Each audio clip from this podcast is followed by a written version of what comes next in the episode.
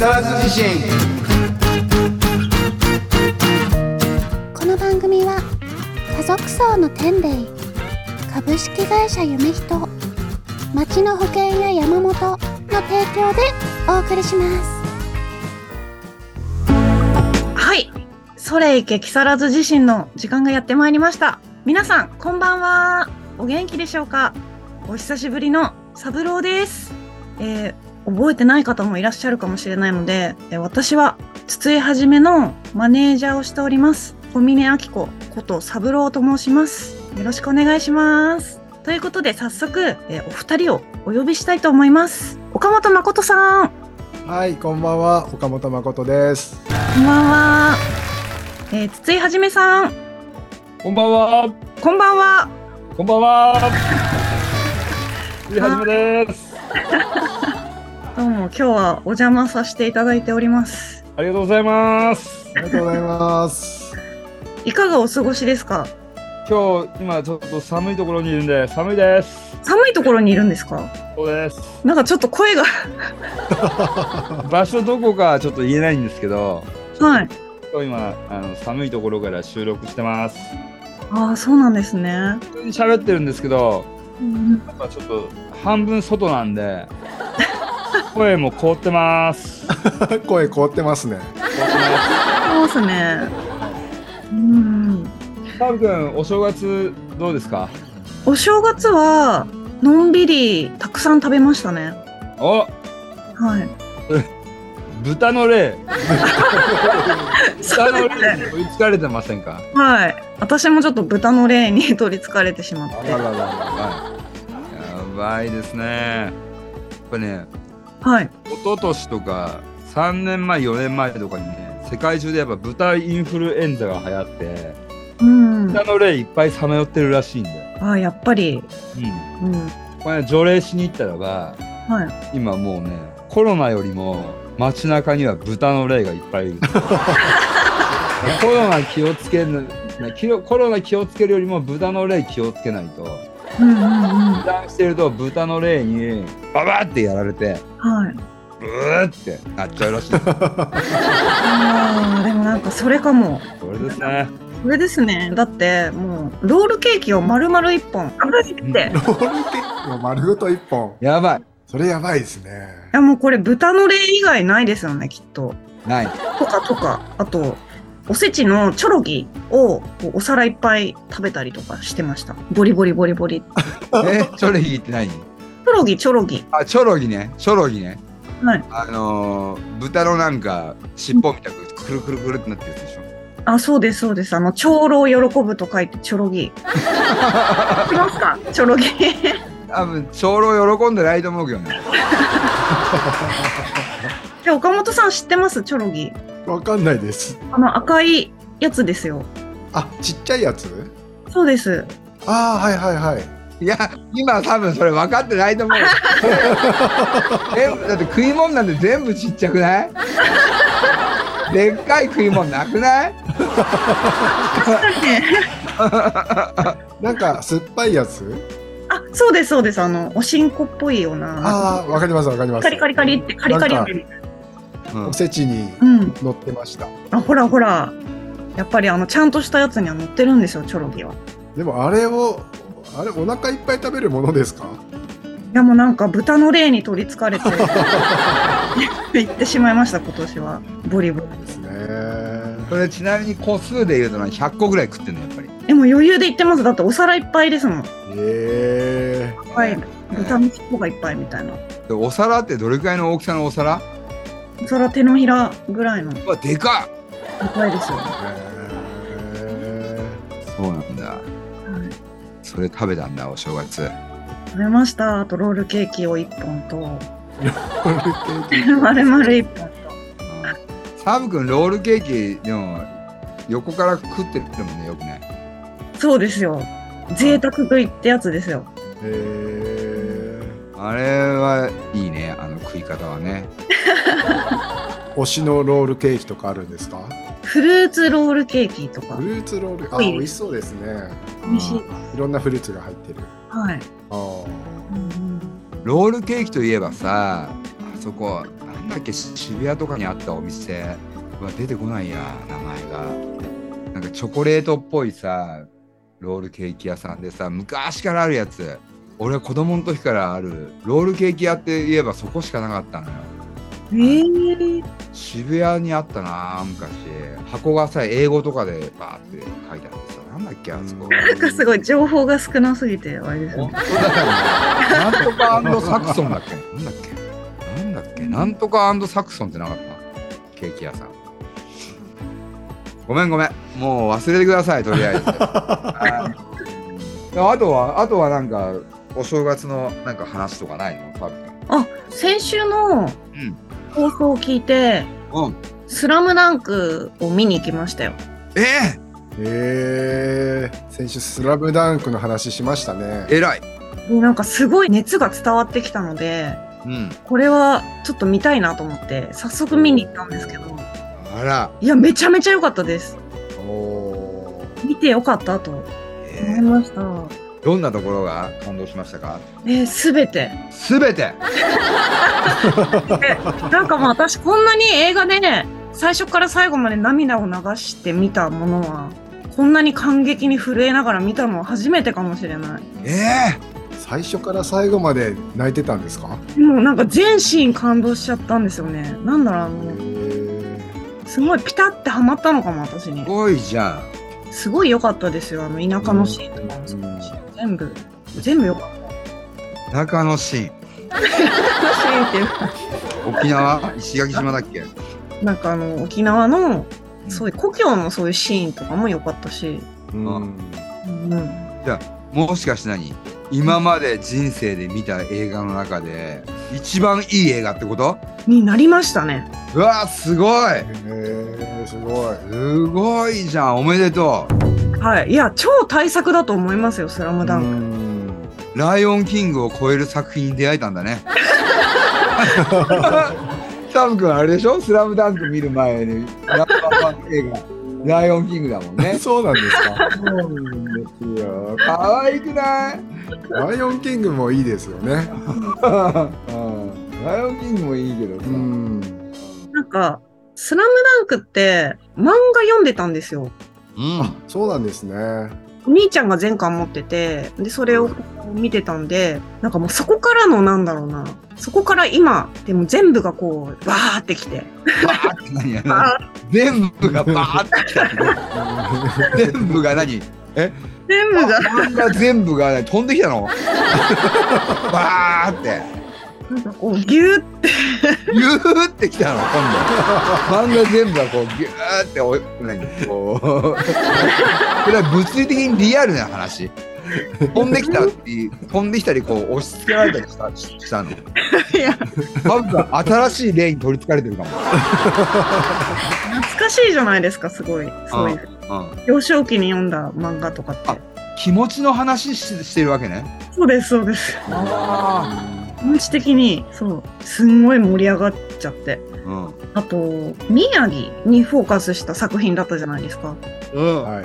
最初にすごい傷つけられるじゃないですかこうエピソード的に。ちょっとこう、うーっていうのがあってもうそこからこうガーってこうなんかずっとこう心が痛くてみたいなうん。感じでしたね。あうん、あでどんどん晴れていくっていうね。なんかもういや良かったですよ。うんあとやっぱバスケットもすごい好きだったんであそうなんですねなのでもうなんかやっぱりだからいろんなのがこう混じり合ってすごい最高傑作だったっていう。峰さんは若いからはいこ。の漫画見てた時期っていうのはすごい本当にうん幼少期だったんですか、小学生中学生ですかね。あーその頃に漫画を読んでいてうん、そうですね。まあ、1990年からやってたみたいで、あのジャンプで。1990うーんあそんなことあんだあれから96年にかけてうん開されてたらしいですね。へえー、ジャンプで。あそうもっと前かと思ってたまあそんなもんなんですよ。だから生まれてるし。うんえ、何歳ですか ?1990 年って。二十歳そうですよねだからあんまり僕は全然興味がなかったか。うん。そうですよね。結構もう大人ですもんね。そうですね。うんえバスケット自体興味もなかったから多分うんうん読まなかったと思うんですけど。えー。じゃあ俺はやっぱあれだな。二十歳過ぎてもジャンプ読んでたもんな。そうかも。確かに昔オフィスによく週刊漫画が転がった記憶がある。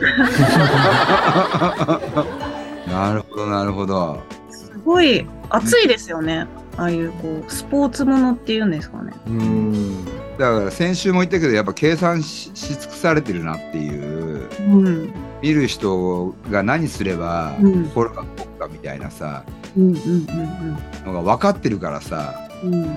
ちょっと悔しさもあるああ確かにわかりますそれ。うん。まんまとね。うんだって最初ほらお兄さんをさ失うじゃない？うんうん最初ドカッと傷つけるんだけどうん。でもさ最後の方が俺傷ついてるっていう傷が大きいような気がするんだよね。その他人の死よりも最後の方でさお母さんにさ「俺が生きててごめんね」っていうシーンがあるじゃん、うん。伝えるシーンがあるじゃん手紙とかでさ。うん。あそこが一番ショックじゃない？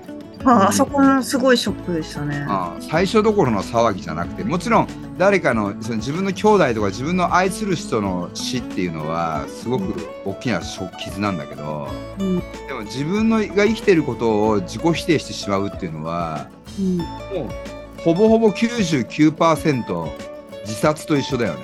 うん。うん、もうあとはもうピュッてやるかやんないかっていう境目にいるうん。領域だ、うん。うん、だからでもそこまで行ってうんそれをバスケで克服していってうんでこう三能に勝つっていうさうんその勝つ間際とかでさホラー穴みたいなところに入ってさうんカバンを見つけてさ開くとさうん昔のそのエピソードがあってさお兄ちゃんはどうしたらいいみたいな感じでさうん三能に勝つみたいなさ勝つ側になるんだみたいな感じで言ってそれを叶えるっていうさそれで克服していくっていうのがさうん。やばいよねあれね、うん。うん、よかったねさはい。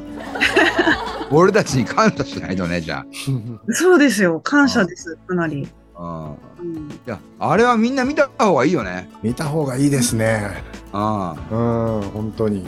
ね作品として見た方がいいよ作品としてっていうかさ日本人ここまでまたすごいもの作ったよっていう、うん。一つのなんかその創作物としてのクオリティうん。として見た方がいいよね。うん。ただだいぶ大人向けだよねあれ。多分、確かにそうですね。うん。うん、子供は耐えられないと思うよ、うんうんうん、何のこっちゃか分かんないっていうかうん。ある程度頭良くないとちゃんとこうほらなんていうの？記憶をこう結構話飛ぶからさ、ううんんそうですね。うん、記憶をちゃんと紐付けていってみないと、うん。うん、だからハードルは高い映画かもしれないね、うん。うん。うん、意外とだってサブ君すごい良かったとか言ってるけど全然さストーリー覚えてないかもしれない。え いやいやなんかネタバレすぎてもなと思ってあんまり言ってないだけで。あいやなんかああいう細かいその例えばお母さんの感情だったりとか、細かい変化とかあるじゃないですか、まあ、そういうのとかでも来るわけですよ。あ、うんうんうんうんうん。宮城。何？宮城。何？何が来るの？宮城来ちゃうの？違う。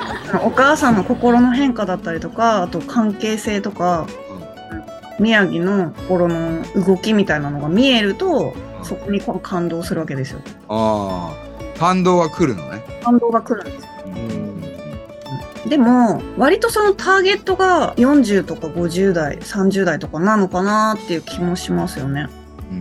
もちろん若い子が見ても見れるんだけど、まあ30オーバーでしょ。うんまあ、スラダンを見てたうん。30、40、50でしなんだろうなっていうただ全然初見でも見れるょ。初見で見るとどうなんだろうね。全く知識ないで見るとよくわかんないんじゃないもしかしたら。まあうん回想シーンとかがねちょっとそうですよね僕もだから見る前、まあ、初めてテレビアニメを見てうん。なんとなくその登場人物とかうん。キャラ設定がなんとなくやっぱり入ってうん。だからなんかこう理解できたところもあったと思うと全く初見だとちょっとどうだったかなっていう感じあるーでしたね。うんうんそうだよね。だだからそう考えるとすごく贅沢な映画ではあるよねうんやっぱり準備運動をしとかないといけないっていう映画なのかもしれないよね。そうですね。サブ君の推しは何？誰なの、そしたら私は、うん、あゴリね？わかるわかる。顔は似てるもん。いやいや。いや、あゴリが映るたんびにさサブ君を思い出しちゃってさ。失礼ですよ、それ。なんで？どちらかというと三井とかじゃないですか。三井微妙なところ行くねまた三井イケメンじゃないですか。髪の毛が長いだけじゃん髪の毛がこう不良の頃の似てます、ね。なんかロン毛の頃は、それぐらいしか近いのいないですよ。そうかな深さで言ったら。ゴリ似てんじゃんないですよ、ゴリ。似てるよえ、だって私、花道のが好きですから。そう桜木花道。いだっていや絶対ゴリだって。や、桜木花道の性格が好き。すごい。へえなんだろう、あの、うん。あの。明るさ？明るさ。はい。みんなをこう、ね。バーって盛り上げたじゃないですか。うんうんうん。ああいうところとかすごい好きですね。まあ花道あれはあれは人間じゃないよね。多分さ背中が脊髄がさ あんなにもうピキンってなっちゃってさで選手生命に関わるぞっていうぐらい怪我してるところから最後はあんななんかさわーっていけないでしょあれ。何あれ。すごいよね。あのななんかなんていうのかな。ほんと「スラムダンク素晴らしいなと思うのはもう徹底的にさすごくリアリズムみたいなものを表現してくるじゃん。うん。人間関係とかそういうところとか。もさ、うん超リアルじゃん。わかるわかるうみたいな、んでも花道だけは一人だけ そこの企画に入ってないんだよね。ああ、ちょっと超越してる。そうそうそうそう。肉体的にもさ超越してるっていう。確かに。すんごいジャンプ。うん。うん。そうそうそうそうそうそうそう。度肝抜かれちゃうなっていう、ううん。んだ彼がだからいることによってあの映画は、まあ、メルヘンになっていくんだろうんうね、うん、確かに他の選手は現実の選手でいる感じですもんね。うん性格的にもこうんうんう。多分ゴリみたいな人もいるじゃないですか、絶対。うんうんキャプテンタイプみたいな。うん確かに。だって花道、こうタプタプとかやるじゃないですか。うん安西先生に。ああいうシーンとかもなんかいいですよね。うんああいうとこも好きですね。あうん。あ花道推しなんですねそうですね。それはまあでも正しいよね正しいな。うんでも顔はゴリだよいやいやいや。ゴリじゃないですから、絶対。ゴリではないゴリではない。なんかこの辺がゴリっぽいのよほっぺたですか？ほっぺたゴリっぽいって結構。今こう収録しててサブ君の顔を寄り目で見るとうん。ゴリに見える。でもゴリの妹は春子さんですからね。ああそうだよ。そうそうだよ、うん。だからゴリは顔は実は一番綺麗なんじゃないの？あんな 実はね。今回映画で春子さん全然喋んなかった喋んなかったね。そうですね。うんだからあれじゃないゴリ編っていうのはうん。ある意味裏春子編でもあるんじゃない。あそこで持っていくんじゃない。うんうんうん。でやっぱ5作品やるかもね。ーうん。うんもう全部できそうですもんね。いや全部できるでしょ。いいストーリーが。うん、でこうちゃんと並び替えてさちゃんと全部漫画の全シーンやるんじゃないの？うん。うんいや、わあ見たやってほしいですね。えー、どうする？もう10年待たされたらたまんないね 全部終わるのにでもそこも見込んで作ってますよね、きっと、今のやつを。だからもう、ほぼほぼできてんのかもしれない。だって、じゃないと、伏線作れないじゃないですか。次ができてないと。だまあもちろんそうだよねから、ある程度はもうできてんだと思うんですよ。うんうんうんうんそこにつなげるのがもう、うん込まれてるから。だから原作はできてんだろうね映画原作っていうのはできてて、それをだから制作実際に。うんうん。フォーカスするこうキャラクターが変わるだけでうん。全部三能線だったらすごいです。それもすごいね新しい。確かに。いきなり三能線やっちゃったからね。うん。一番盛り上がるっちゃ盛り上がるからね。あれね。ラストなんですもんね。いやラストで次も試合あんだよ。え、三能戦じゃなくて？次があんだ漫画では確か。うん。三軍には勝つんだけど次の試合負けちゃうんだよ、えうん、ー。しかもなんかあっけなく負けちゃうんだよね。みたいななんかさそういうことをするんですよあの人は。うん。今までのお約束だったらさね大ボスに勝ったらばさうん。ちゃんとなんか優勝しするというかさ決めるじゃん、うん、でもね負けるんだよ。確か。ごめんこれちょっと夢の話かも。あのーうん。間違えてるかもしんないんだけど確か俺の記憶では次の試合はあっけなく負けてしまったみたいな感じの試合の描写もなくあんまり。えーでもここまでこう揺さぶられるってやっぱエンタメの力っていうかすごいなって思って。うん。うん。すすごいですよね。やっぱり頭のいい監督のうん。これがテクニックなんですかね。本当ですね。うん。いや井上先生本当にすごいわって思いました。ううん。んすごいよ。うん。他はどうですか？サウ君今年入って。今年入って。あえっと昨年からちょこちょこというかコツコツ勉強してたメンタル心理カウンセラーのうん、うん、資格を取得しました。うわ怖い。資格試験受けてで合格したのでうん。無事に。うわ怖っ。取得したんですよ。こんななんかメンタル心理カウンセラーなんて 取っちゃったらもう勝手にカウンシルされちゃって何？うん。もう読まれちゃってるわけ。そうですよ。特に筒井さんなんてよく私は勝手にやってますやば 危ない。怖い。危ないそうはこうだなみたいな。うわ危ないなー。いや。こうだからこうしとくかみたいなのとか。危ない世界に入ってきましたねまた。いやいやでも結構やっぱり疲れてる方とか、うん。病んでる方とか多いじゃないですか。うん。今社会に。おううんおう。そういう方のなんか力になれるよううなん。人になりたいなと思って、うわ美しい、うん、でちょっと興味があったんですよずっと。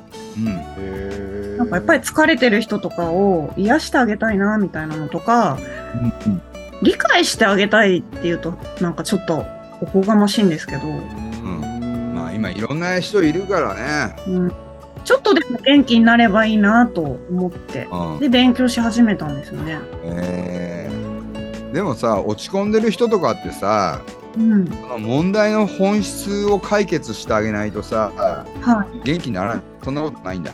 あでも究極そうなんですよ。結局原因があってそれを取り除けないからずっとそれで苦しむわけなのででもそれをどうやってやったらいいかわかんないとか話せる人がいないとか方法がわからないとかっていう人たくさんいてこの人の置かれてる環境とかにもよるのでまあそういうのもいろいろ聞いてあげて原因を本人が解決するように手助けしてあげるっていうのがうん多分役目なんですよね。ああなるほどなるほど手助けをしてあげる。だ結局、解決策を見つけるのは本人なんですよね。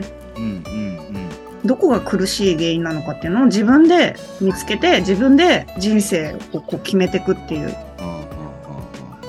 うんだから全然その、押し付けるわけでもなくて、そういうカウンセラーの人って。あいいね人として美しいね ううんん。目指せ人に優しいか噛んじゃった社会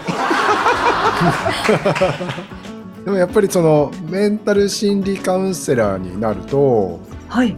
そういうメンタル的に問題がある人をいい方向に導いてあげるっていうのが目的だと思うんですけどはい。自分自身もうん。やっぱりある程度こうコントロールできるようになるんですか？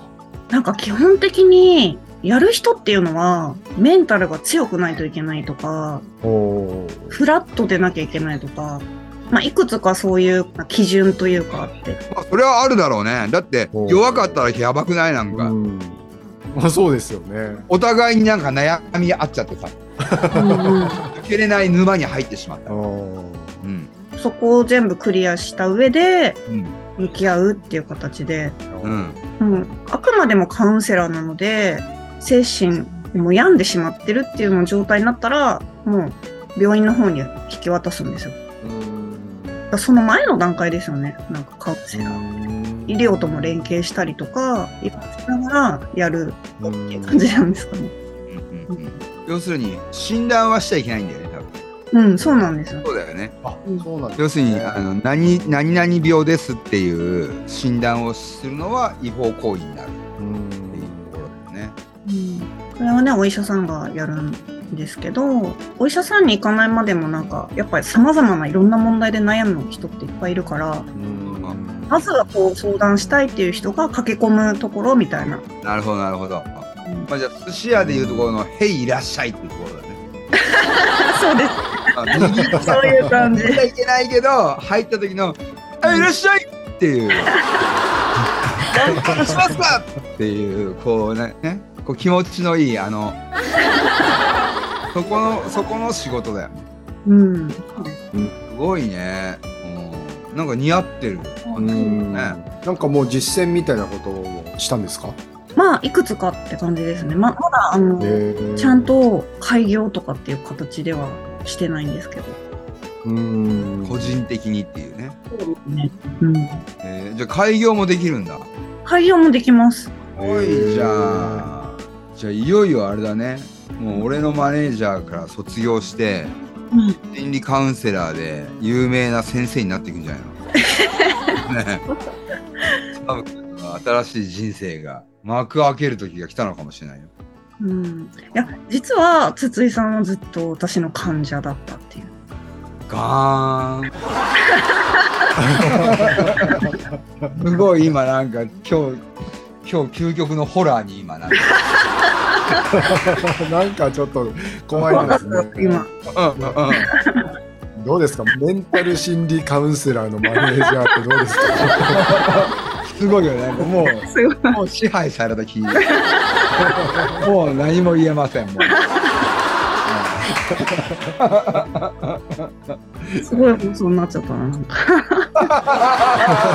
いやいいんじゃないの？はい。ということでそろそろお時間ですね。ちょっと聞いてよマイクロフォンと木更津自身また来週バイバイ番組ではあなたからの投稿をお待ちしております。公式ホームページのメールフォームまたは Facebook ページのメッセージよりお送りください。投稿内容は相談感想何でもお待ちしております。なおこの番組はポッドキャストでも視聴できます。聞き逃した方また聞きたい方ポッドキャストで会いましょう。